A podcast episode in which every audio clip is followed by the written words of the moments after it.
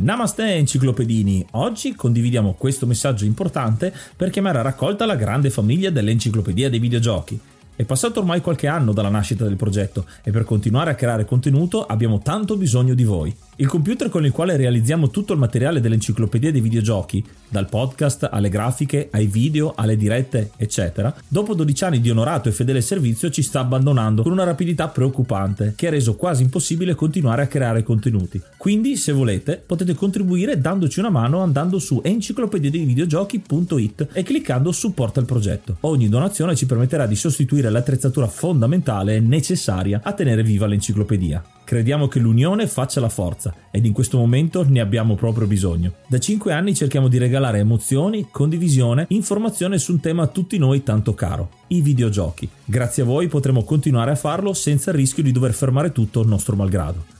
Grazie di cuore a tutti.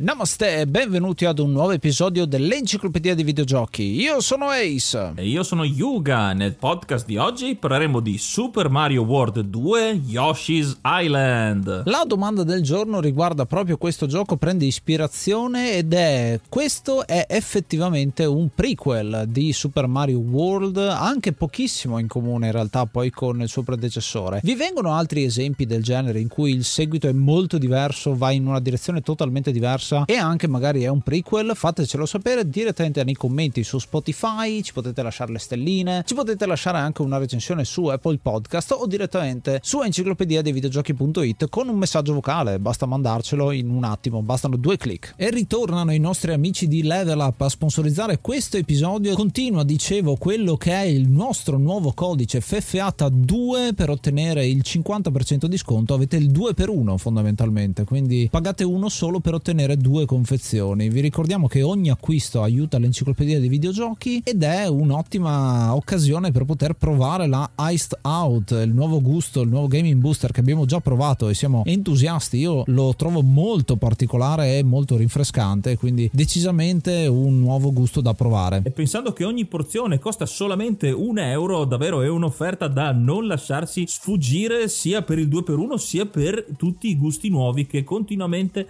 Level Up propone. Quindi usate il codice FFATA2 per livellare con Enciclopedia dei Videogiochi e Level Up. Si inserisce anche un Ace dal futuro a darvi un altro annuncio per quanto riguarda Level Up perché sta uscendo la Retro Edition, un'edizione che c'era a Natale in edizione super limitata, ritorna questa settimana dall'11 al 18 aprile. Andate su levelup.it per accaparrarvi una confezione. Ovviamente il nostro codice è sempre FFATA, credo sia ancora attivo anche FFATA FFATA 2, quindi avete anche il 2 per 1 insomma in quel caso. Andate, andate, andate! E ora, prima di tuffarci nel magico mondo di Yoshi's Island, gioco veramente curioso, sia eh, dal punto di vista dello sviluppo, ma anche delle scelte che sono state fatte del gioco in sé, ascoltiamoci una delle tracce della colonna sonora.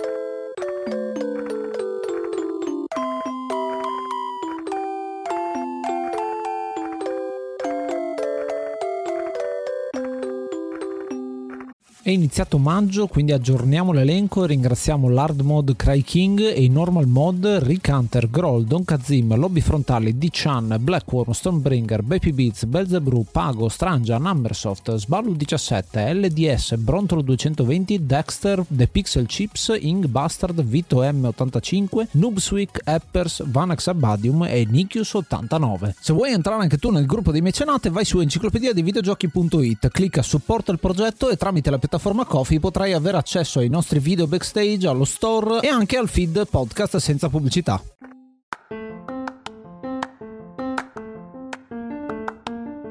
Gioco di oggi è Super Mario World 2 Yoshi's Island, un gioco del 1995 sviluppato e pubblicato da Nintendo ed è uscito inizialmente per Super Nintendo e poi è stato fatto un porting successivamente per Game Boy Advance ed è ovviamente come tutti i titoli della serie di Mario un platform. Questo gioco come dicevo già dallo sviluppo è sempre stato considerato un po' controcorrente perché come chi l'ha giocato ma come vedrete giocandolo ha tante novità che si discostano parecchio dal classico gameplay dei Super Mario. Infatti stiamo parlando di un gioco che esce dopo Super Mario World che abbiamo già affrontato del 90, 91, 92 a seconda della regione. Siamo un po' di anni dopo ma siamo poco prima di Super Mario 64 con il famoso salto al 3D. Questo gioco esce abbastanza avanti nella vita del Super Nintendo, ha uno sviluppo molto particolare e c'è una voglia da parte del Nintendo EAD che ha sviluppato questo gioco di andare proprio controcorrente, di non seguire la moda, addirittura ci sono giochi eh, che avevano definito il genere tipo Donkey Kong Country con il suo modo di presentare la grafica molto innovativo con questi sprite presi dal 3D e rirenderizzati. Qua con eh, Super Mario World 2 Yoshi's Island si decide di andare controcorrente con uno stile diverso, con un gameplay molto molto accattivante e anche riportare indietro un po' alcune delle innovazioni portate con Super Mario World World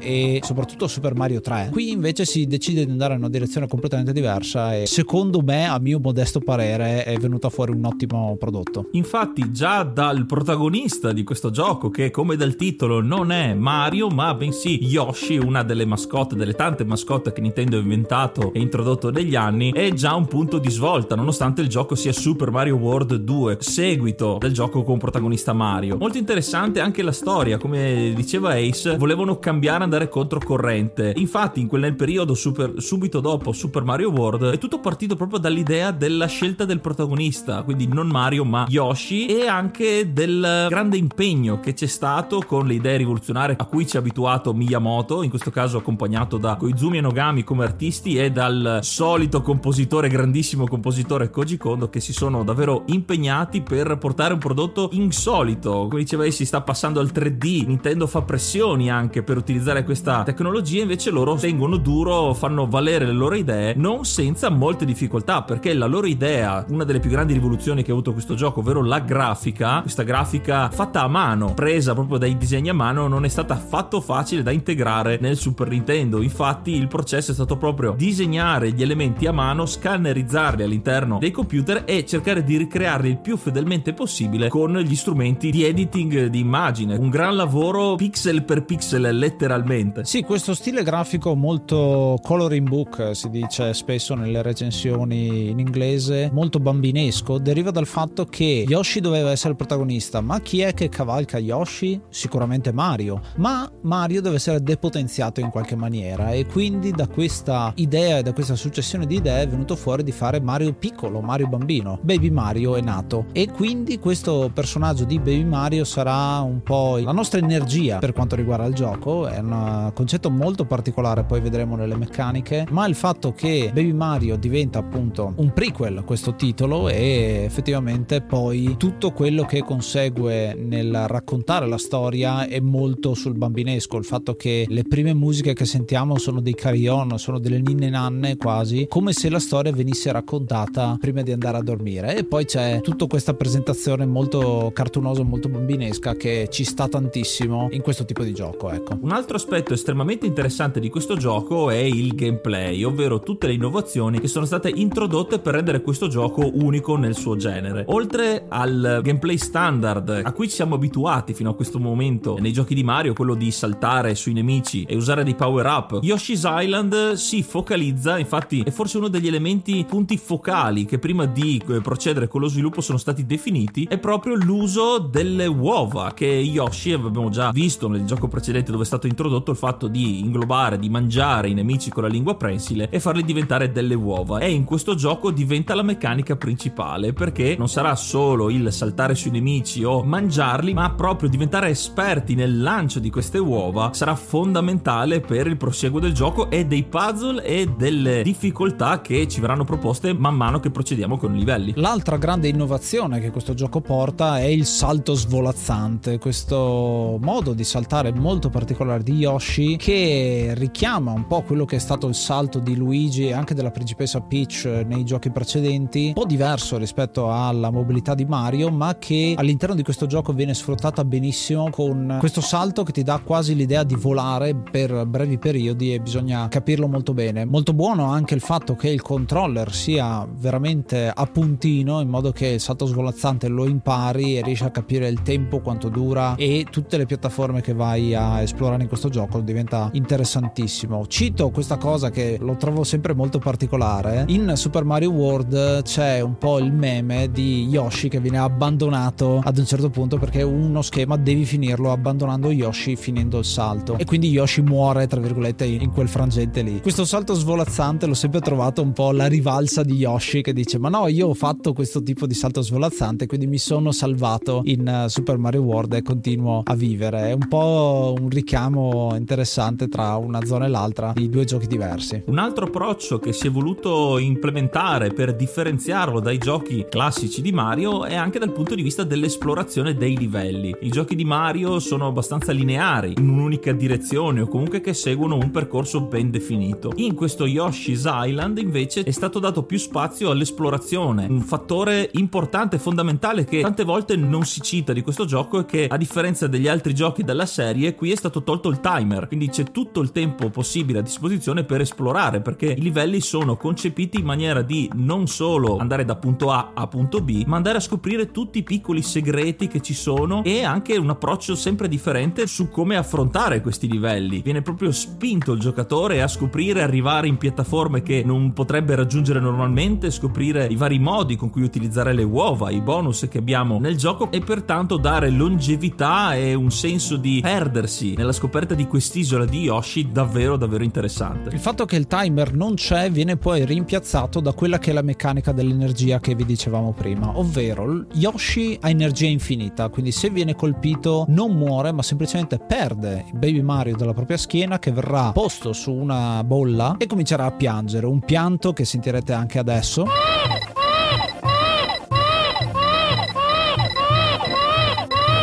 Che è un pianto abbastanza fastidioso in realtà e ti dà quella velocità e quel senso di ansia di doverlo recuperare il più velocemente possibile. Il timer che parte in questo momento dipende da quante stelline abbiamo recuperato e sarà sempre minore man mano che verremo colpiti. Lo scopo è recuperare proprio in quel momento il neonato nel più breve tempo possibile e qua torna il discorso del salto svolazzante perché proprio sei al limite dello schermo e ti esplori tutto lo schermo, una cosa che era ancora abbastanza poco vista vista nei giochi di Mario, dove solitamente stavi sul livello piattaforme al terreno e non esploravi anche la parte alta dello schermo, anzi la guardavi perché c'erano dei bei fondali, che ci sono anche qua, però effettivamente esplorarlo anche con eh, il nostro personaggio diventa ancora più divertente. Ritornando appunto sull'aspetto grafico del gioco, è bello citare l'attenzione che è stata data anche proprio per l'effetto del fondale. Gli elementi, quelli in primo piano che formano i livelli di questo gioco, sono con bordi molto marcati marcati, ci sono queste linee nere come se fosse proprio un disegno da bambino, mentre invece gli sfondi sono un po' più fini, colorati leggermente, quindi stacca parecchio e dà veramente l'effetto di un 3D però fatto a disegno. Possiamo vedere dunque tutta l'attenzione che è stata data per rendere fondali il, i personaggi,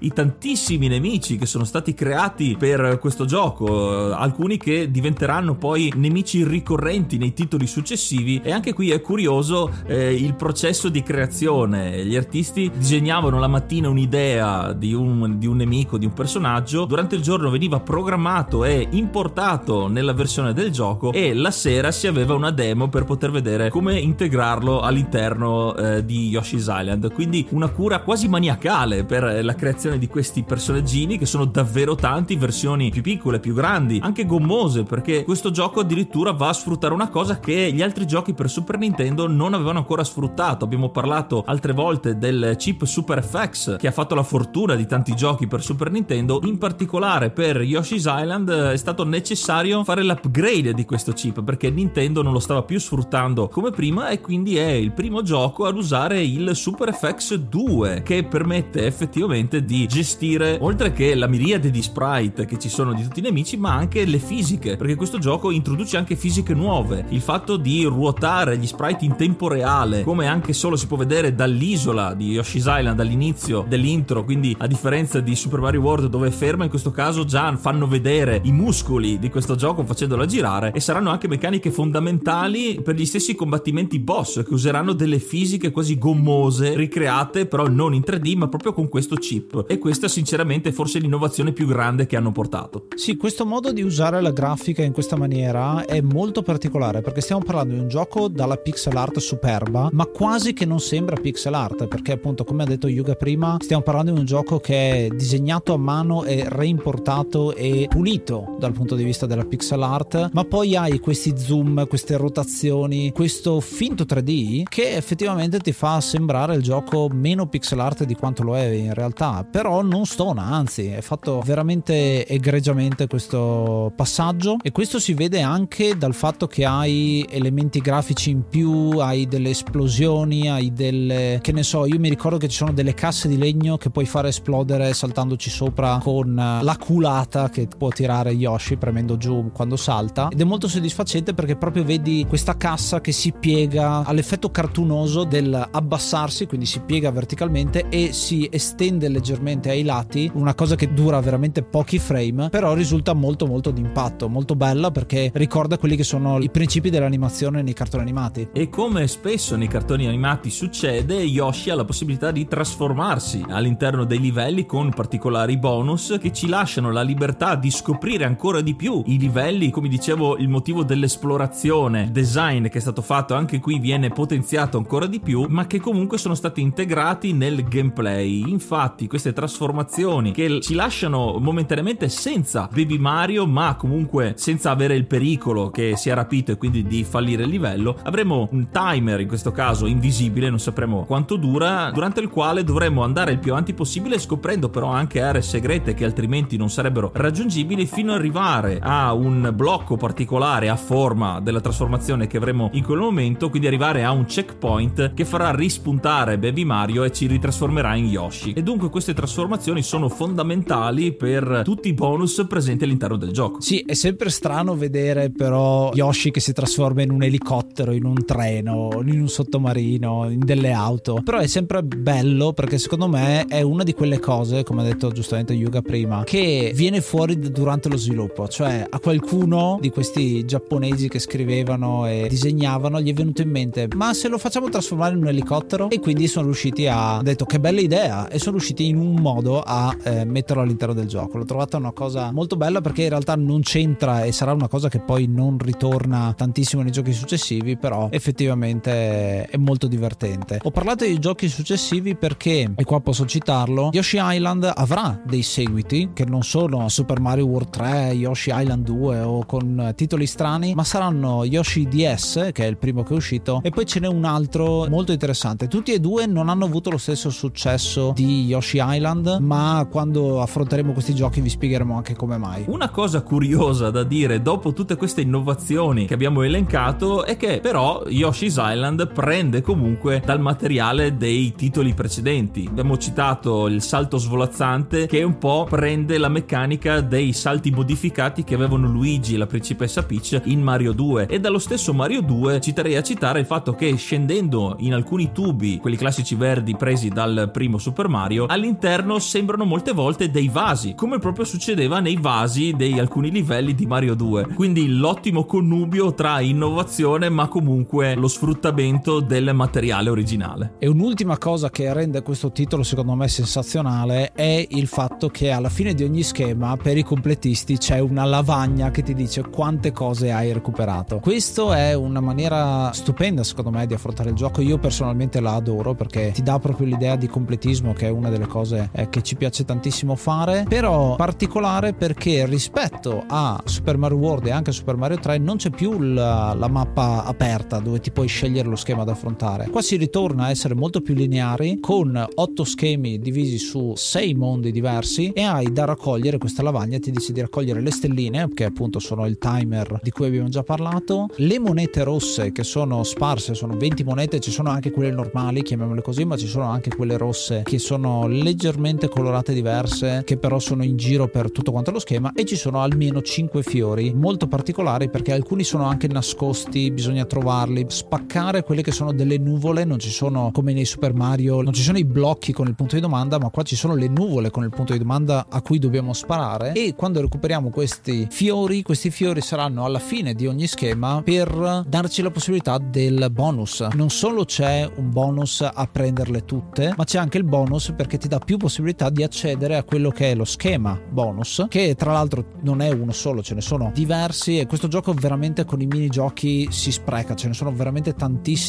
alcuni li troviamo per forza, alcuni se vogliamo li possiamo fare oppure no, veramente questo gioco ne ha di tutte.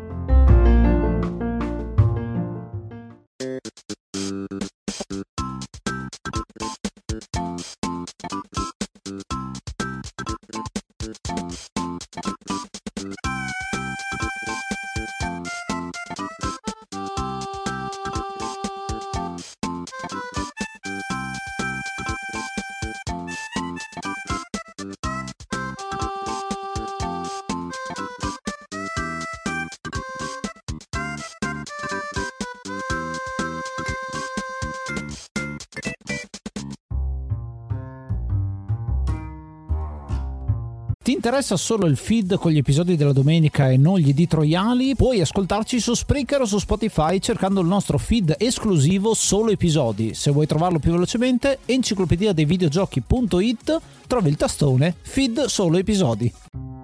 La storia di questo prequel è in sé molto semplice. Vediamo nella notte una cicogna che porta un sacco con due bambini, due bambini che diventeranno molto importanti per l'universo Nintendo. Infatti sta portando Baby Mario e Baby Luigi a casa, quindi assistiamo in un certo senso alla nascita di queste icone della Nintendo, ma come tutte le storie di questa serie succede sempre qualcosa. Infatti il temibile Kamek, un Magikupa a bordo bordo della sua scopa volante interferisce nella consegna e cattura la cicogna assieme a quello che si pensa essere entrambi i bambini, ma in realtà uno dei due si salva tra molte virgolette perché vediamo questo sacchetto con un bambino cadere nel nulla verso l'oceano, ma in realtà viene salvata accidentalmente da Yoshi. Infatti scopriamo che nel sacchetto c'è Baby Mario che è scampato al rapimento e viene trovato da Yoshi che lo porta subito seguito dai suoi compagni perché questa è l'isola di Yoshi, Yoshi's Island, quindi è piena di versioni colorate di Yoshi e senza dire neanche una parola perché Yoshi non parla, ci viene fatto vedere con ovviamente le didascalie di spiegazione, ma anche con semplici gesti, l'accordo, comunque il piano che gli Yoshi hanno in mente, ovvero di riportare Mario che ci viene detto tramite il legame con il suo gemello Luigi sa dove si trova e allora decidono la loro missione è riportare Mario da Luigi salvandolo e salvando la cicogna per poi farla ripartire e portarli al loro posto, ovvero la casa dei loro genitori. Una cosa particolare di questo intro e che abbiamo citato in parte nella sezione precedente è la grafica. A differenza del gioco eh, che abbiamo espresso in dettaglio, questa parte è fatta in due maniere differenti. Usa la grafica del gioco, ma soprattutto nella parte iniziale dove c'è l'attacco di Kamek e Mario che cade sull'isola degli Yoshi è fatta con una grafica che si rifà alla grafica di Donkey Kong Country. Abbiamo parlato brevemente che Nintendo voleva spingere parecchio su quel tipo di tecnologia e come abbiano dovuto combattere per non usarla, un contentino che gli hanno dato per comunque far vedere che hanno voluto inserirla. Ci sono altri giochi invece che ne hanno un po', è stata un po' inserita a forza come i giochi di Kirby di quegli anni, in questo caso qui serve proprio da cutscene tra una scena e l'altra. È molto interessante che nell'introduzione ci vengono mostrati anche gli altri Yoshi che saranno protagonisti perché non solo lo Yoshi verde è il protagonista, ma ci sono anche il rosa, il celeste, il giallo, il viola, il marrone, il rosso e il blu. Ve li ho detti in ordine di come appaiono poi negli otto schemi. Quindi il primo schema sarà sempre il verde e il boss finale del mondo lo affronta sempre quello blu scuro. Questo è una cosa molto interessante perché così, visto che non hai un HUD a schermo, cioè non c'è nulla se non il gioco e ogni tanto compare il timer quando prendi le stelline oppure quando perdi Mario, ma c'è pochissima roba schermo, ma immediatamente guardando il colore dello Yoshi sai più o meno in che mondo sei, a che schema sei. Ed è una cosa fantastica secondo me perché ti comunica tantissimo con veramente poco, con un colore, ecco. L'introduzione dei comandi, delle meccaniche di gioco di cui abbiamo parlato viene fatta brevemente in quello che viene chiamato mondo zero, è un livello unico in cui grazie anche ai blocchi spiegazione tipici di Mario World ci viene spiegato brevemente cosa è in grado di fare Yoshi. Ovviamente non ancora tutto, non ci sono ancora le trasformazioni eccetera, ma proprio il comando di base, quello delle uova, viene introdotto in questo breve schema che sarà fondamentale. Il resto del tutorial viene fatto più o meno tutto quanto nel mondo 1, un mondo che è già ricco di tante cose diverse da fare e alcune spiegazioni, ad esempio il primissimo schema si chiama Make Eggs Throw Eggs, quindi ti insegna quella che è la meccanica delle uova, poi hai quello che è la meccanica delle trasformazioni, appunto che vedremo tra poco. Alcune di questi ci mostrano come funzionano le caverne, cosa molto interessante è che ci sono delle caverne che sono chiuse e solo quando le tocchiamo andiamo dentro la caverna a vedere come se eh, stessimo girando la pagina di un libro, vediamo quello che gli sta dietro come un secondo layer. E tutte quante delle meccaniche sempre più interessanti, ad esempio nello schema 7 che è uno dei miei preferiti quando l'ho giocato la prima volta sono rimasto spiazzatissimo e che fa grandissimo uso del chip di cui abbiamo parlato prima è Touch Fuzzy Get Dizzy, cioè ci sono delle nuvolette che se le tocchiamo non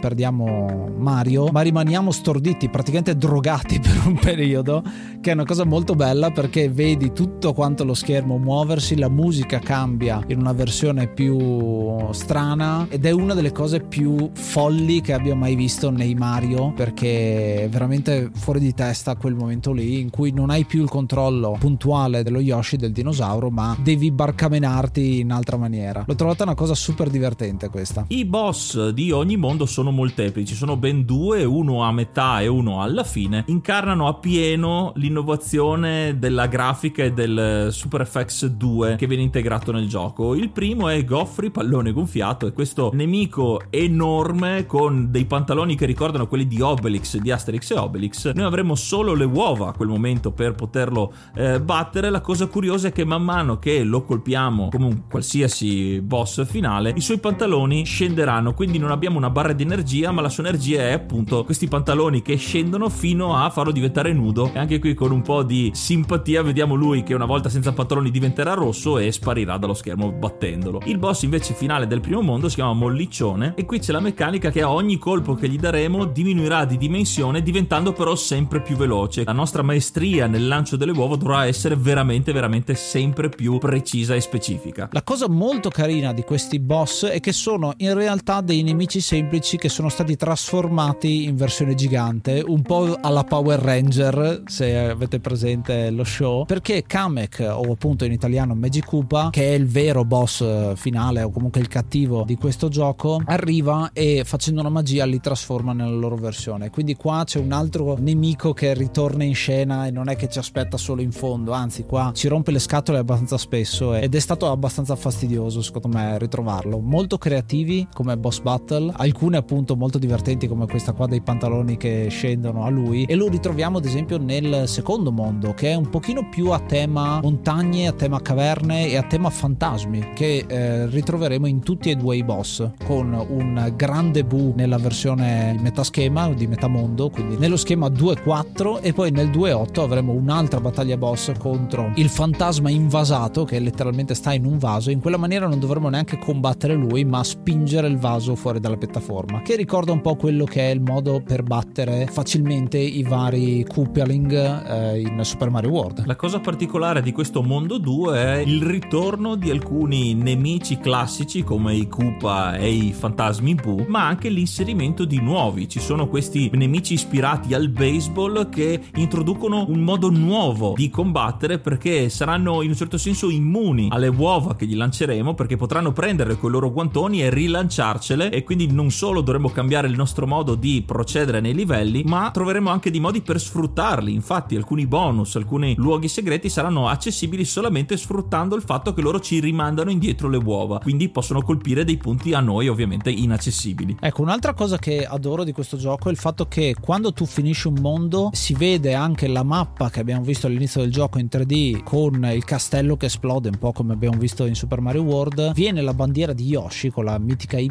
ma possiamo poi andare a riselezionarlo per fare altri due schemi aggiuntivi, uno schema extra e uno schema bonus. Lo schema extra ha sempre una meccanica molto divertente, già solo nel primo livello c'è l'introduzione di Pucci, che è questo cane, si potrebbe dire, molto strano come cane, come disegnato, ma effettivamente lo è e noi potremmo guidarlo, quindi è una sorta di Yoshi che va a guidare a sua volta un cane ancora più veloce che però non possiamo controllare, quindi lui andrà in giro velocemente, distrugge anche i nemici, può camminare sulla lava, ad esempio, che fa parte di questo schema, molto divertente, un, un pochino più difficile, quindi uno schema che fa parte di quella sfida in più per il giocatore che vuole arrivare al 100%, mentre il secondo schema bonus è un livello segreto che però è presente solamente nel remake, quindi hanno voluto con il remake che ha delle cose in più, ha delle cose in meno anche come innovazione, però ci hanno messo uno schema in più che non stona e anzi dà un livello di rigiocabilità interessante. Il mondo 3 si discosta da quelli precedenti per una tematica più animalesca, vengono introdotti nemici come scimmie, rane, porcospini e altri animali e anche il, i fondali sono più appunto giungla o foresta. La cosa particolare molto interessante di questo mondo è secondo me il boss di metà mondo, ovvero il principe ranocchio. Questo perché non è un classico mostro che viene ingigantito da Kamek, ma siamo noi in questo caso che veniamo rimpiccioliti e mangiati dal ranocchio. Paghiamo un po' la, la, nostra, la nostra fame dove noi inghiottiamo i nemici, in questo caso siamo noi a essere inghiottiti e mi ha sempre fatto un po' senso questa boss fight perché noi combattiamo all'interno dello stomaco del principe ranocchio. Quindi avremo lo schermo totalmente nero e saremo in questa piccola parte molliccia, tonda, eh, dove dovremo evitare addirittura i succhi gastrici del, del principe ranocchio mentre dovremo colpire la sua ugola per farci risputare fuori. È una cosa che ho trovato curiosa perché io prima di giocare a questo gioco avevo giocato a New Zealand Story dove c'è la stessa cosa con la balena che ci rincorre e quindi rivederla qui e sapere che è stato preso proprio da questo gioco mi ha fatto incuriosire ancora di più. Davvero un ulteriore modo, un, alter, un ulteriore boss fight unica che rende unico questo gioco. Inoltre il boss finale, Piranha Ombelico, dove anche qui dovremmo sfruttare il nostro lancio delle uova per farle rimbalzare sull'acqua un po' come lanciando i sassi piatti per andare a prendere il punto debole perché sarà un nemico che avrà parte del suo corpo e il suo punto debole al di sotto della nostra piattaforma. Il mondo 4 è un modo per dirti che questo gioco è esplorazione perché la maggior parte dei livelli sono al tramonto, quindi ti fanno vedere come sia passato del tempo rispetto al mondo 1. Ci assomiglia un po' dal punto di vista del design del livello, ma la cosa che stupisce tantissimo è che dopo averti mostrato una marea di nemici nuovi, ritorniamo alle origini. Il primo schema si chiama Gogo Mario. Mario diventa protagonista per un attimo perché c'è un oggetto che possiamo trovare che è a forma di stellina, sembra quasi un biscotto, ma in realtà è il mantello che potrà indossare, che tra l'altro è il cape probabilmente che diventerà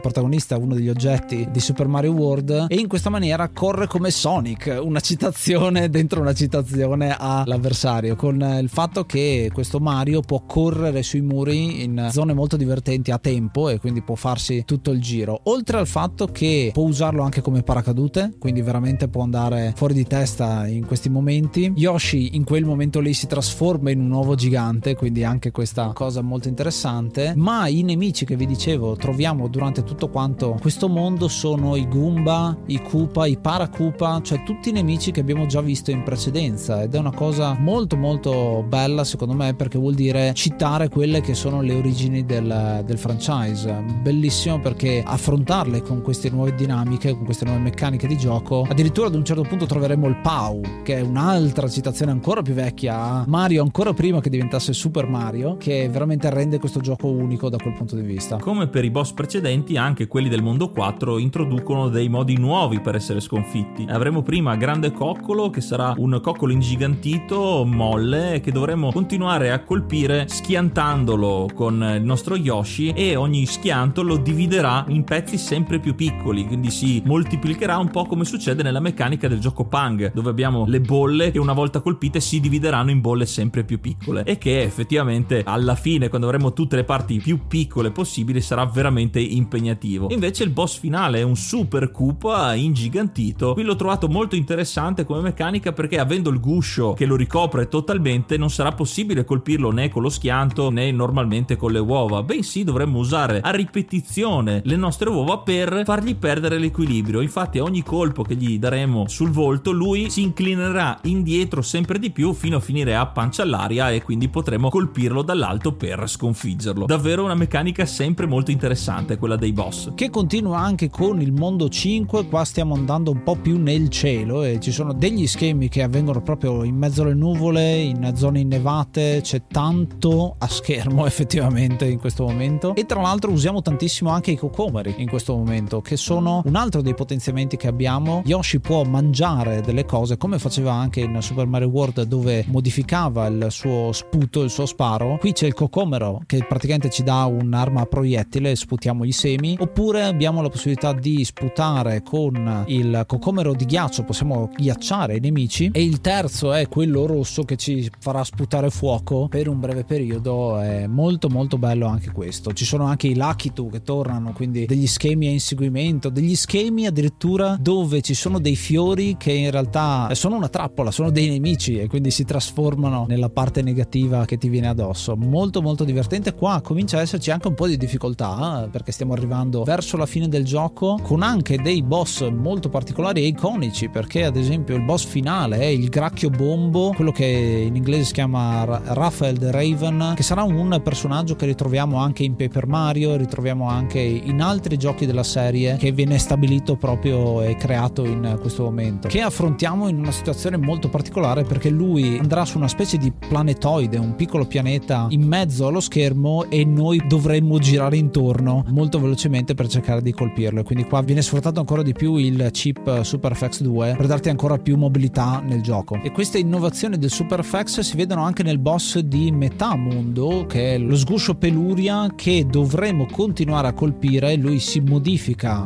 perché è fatto come un blob per poi andare ad esporre quello che è il cuore che è effettivamente dove subisce i colpi. Molto bello anche qua l'utilizzo della grafica. Poi c'è anche un fondale molto bello con eh, l'uso del parallasse insomma che abbiamo già visto in tantissimi giochi bidimensionali che qua viene sfruttato a dovere. L'ultimo mondo invece si svolge all'esterno della Yoshi's Island. Infatti arrivati del punto più alto alla fine del mondo 5 verremo teletrasportati in quello che è il covo di Kamek e scopriremo anche il vero cattivo che in questo caso è Baby Bowser. Kamek sta facendo tutto questo per evitare che in futuro Mario e Luigi possano mettersi contro i piani di questo piccolo Baby Bowser dando anche una spiegazione al ciclo infinito di battaglie che questi personaggi continueranno nei vari giochi i livelli sono quindi più a tema cavernoso foresta che ricorda come i livelli finali di ogni mondo di Super Mario e anche di Mario World con i vari castelli. Ci sono nemici quindi a tema, piattaforme mobili che, dovre- che ci porteranno al di sopra di distese di lava fino ad arrivare ai due boss di questo mondo. Uno, il grande piombo spino, che è questo nemico che sembra una bomba spinata, che quindi non possiamo colpire né con le uova né saltandogli addosso. Per batterlo dovremmo fargli crollare le piattaforme eh, sottostanti per farlo cadere nella lava. E poi la sfida finale dove Baby Bowser si attaccherà inizialmente come in Mario Bros 3 cercando di schiacciarci e noi dovremo fare altrettanto per poi passare alla fase definitiva, la seconda fase perché ingigantito da Kamek diventerà questo Bowser gigantesco e questa sfida si trasformerà in un certo senso un po' in un bullet hell perché ci saranno palle di fuoco, massi che pioveranno dal cielo e la meccanica e il modo per poterlo sconfiggere sarà anche qui avvalersi della propria abilità con le uova per centrare nello sfondo il punto debole di Baby Bowser, in questo caso gigante Bowser, per poter finalmente trionfare e liberare Luigi e la cicogna che sarà intrappolata a testa in giù. Quindi vediamo il riavvicinamento, il ritrovarsi dei due gemelli che si guardano abbastanza straniti, come se non avessero ben capito cosa sia successo, anche perché effettivamente sono appena nati, per poi passare alla scena finale. Un livello che ricorda anche Mario World 1 con la gestione delle chiavi per aprire le porte che fanno passare a parti differenti dei livelli, quindi sempre questo rimando al materiale di base. E quindi parte quello che è il filmato finale, ritorna quella che è la grafica che abbiamo visto nell'introduzione, questo disegno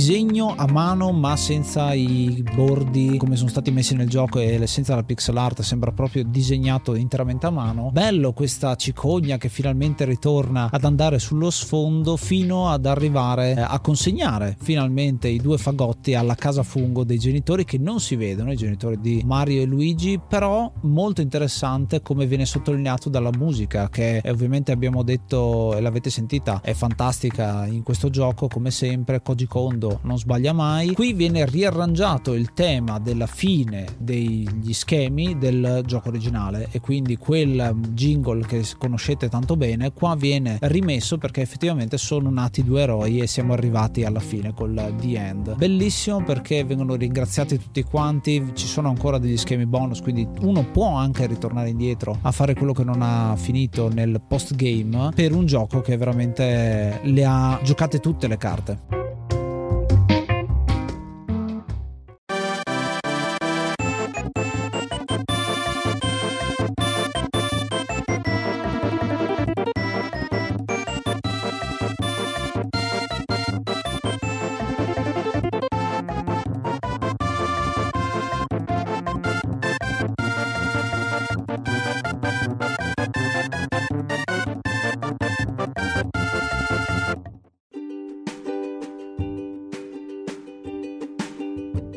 Questo era Super Mario World 2 Yoshi's Island, un gioco che ha dato il punto esclamativo sugli, sui giochi della serie di Mario per il Super Nintendo e ho deciso di dargli 9 piattaforme rotanti su 10. Piattaforme rotanti che sono un simbolo a loro modo e delle innovazioni che ha portato questo gioco sono come dei massi circolari con una freccia che continuano a ruotare finché noi non ci andiamo sopra e la piattaforma si muoverà nella direzione dove sta starà puntando effettivamente eh, la freccia. È una cosa che è stata introdotta, come abbiamo detto più volte, nel gioco e che sfrutta al massimo questo chip nuovo che è stato utilizzato anche solamente per questo gioco, che è un po' il simbolo di tutta la passione, di tutta l'innovazione le idee, anche controcorrente, come abbiamo detto, sono andati anche contro la Nintendo stessa per concretizzare il loro progetto e che ha suggellato un gioco davvero meraviglioso. Io questo gioco l'ho giocato veramente tardi, io mi ricordo le prime volte che ho visto il gameplay e i vari livelli guardando Ace che ci giocava da più, da più piccolo, da più giovane. Quindi io l'ho guardato da esterno e inizialmente mi aveva fatto un po' storcere il naso perché la grafica, essendo fatta a mano, un po' come se fosse disegnata da un bambino, non mi aveva tanto attirato perché a quel tempo con l'arrivo a breve del 3D ed essendo anche un po' più grandicello, pensavo a qualcosa di più da più da adulti. Una grafica del genere mi aveva un po' ingannato terminato, però una volta guardando il gameplay e la volta in cui è stato finito proprio da Ace, mi ha fatto innamorare perché una cosa che a questo gioco forse non viene eh, dato abbastanza credito è che è riuscito a sfruttare e a rendere in maniera perfetta un tipo di giocabilità e missioni che in tanti giochi invece viene considerata come un peso, una parte fastidiosa, ovvero le missioni di scorta, dove abbiamo un personaggio non giocante che noi dobbiamo portare alla fine del livello senza che questo muoia o venga sconfitto, altrimenti dobbiamo rifare tutto da capo capo.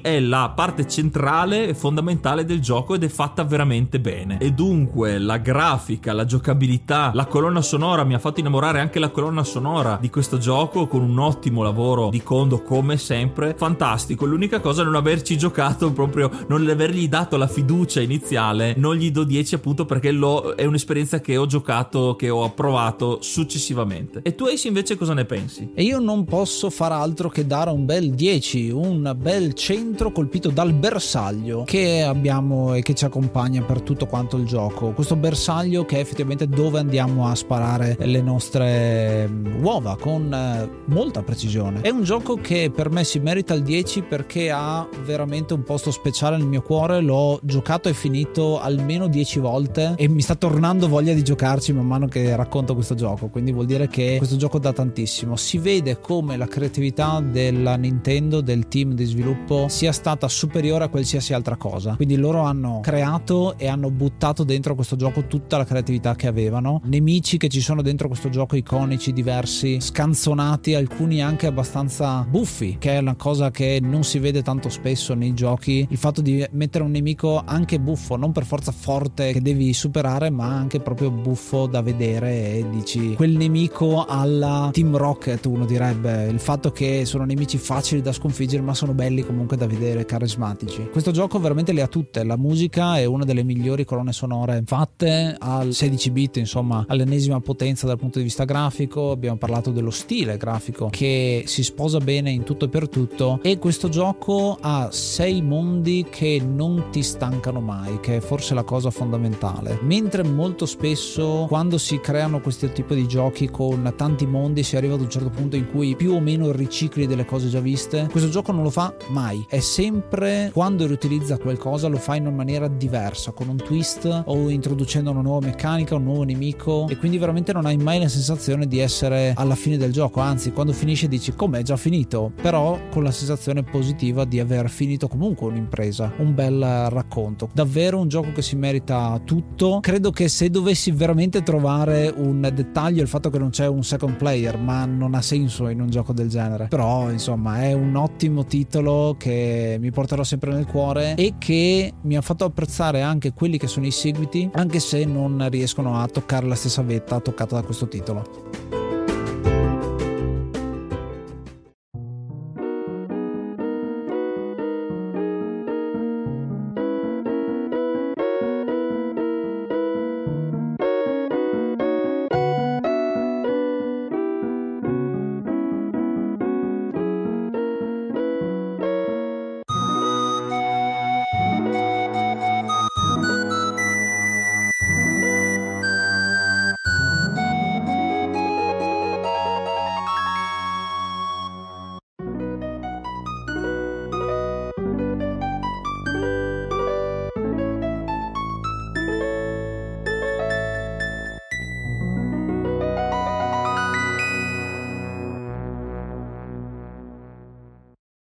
E anche per questo episodio è tutto. Noi come sempre vi ringraziamo per l'ascolto e vi ricordiamo che se vi è piaciuto l'episodio, se non vi è piaciuto, se ci siamo dimenticati qualcosa o anche solo se volete farci sapere la vostra esperienza con i vari giochi che scriviamo nelle pagine dell'enciclopedia dei videogiochi, potete farlo lasciandoci commenti su Spotify, anche commenti audio, potete lasciarci delle recensioni su Apple Podcast dove potete farci sapere la vostra opinione e potete anche lasciarci un voto sia Apple Podcast ma anche su Spotify che adesso si può fare e inoltre se volete far conoscere anche altri giocatori, altra, anche non giocatori che volete invogliare a giocare ai giochi che trattiamo, condividete questo episodio. A noi fa solo che piacere che l'enciclopedia entri un po' nel cuore di tutti, un po' in tutte le case, un po' in tutte le cuffie, in questo caso, eh, di tutti gli ascoltatori. Potete anche seguirci ad esempio su Instagram, ultimamente stiamo facendo uscire un sacco di roba su Instagram nuova, c'è Rapid Fire che è una rubrica rubrica che a noi piace tantissimo fare, che vi dà nuovi giochi da ascoltare, giochi che potete ascoltare anche in inglese, perché ci sono anche le puntate del podcast in inglese. Trovate tutti i link come sempre su enciclopedia dei videogiochi.it. Ah, se volete consigliarci anche degli altri giochi, venite direttamente su Spotify che potete lasciare un commento, come molti di voi hanno fatto. Ci avete chiesto Yoshi Island, eccolo qua. Ci avevate chiesto Gran Turismo, l'abbiamo fatto. Ci avevate chiesto Legend of Dragoon e l'abbiamo fatto. Insomma, vedete che vi ascoltiamo sempre. E voi ricordatevi di ascoltare l'enciclopedia dei videogiochi. Io sono Ace. Io sono Yuga. Namaste and be brave.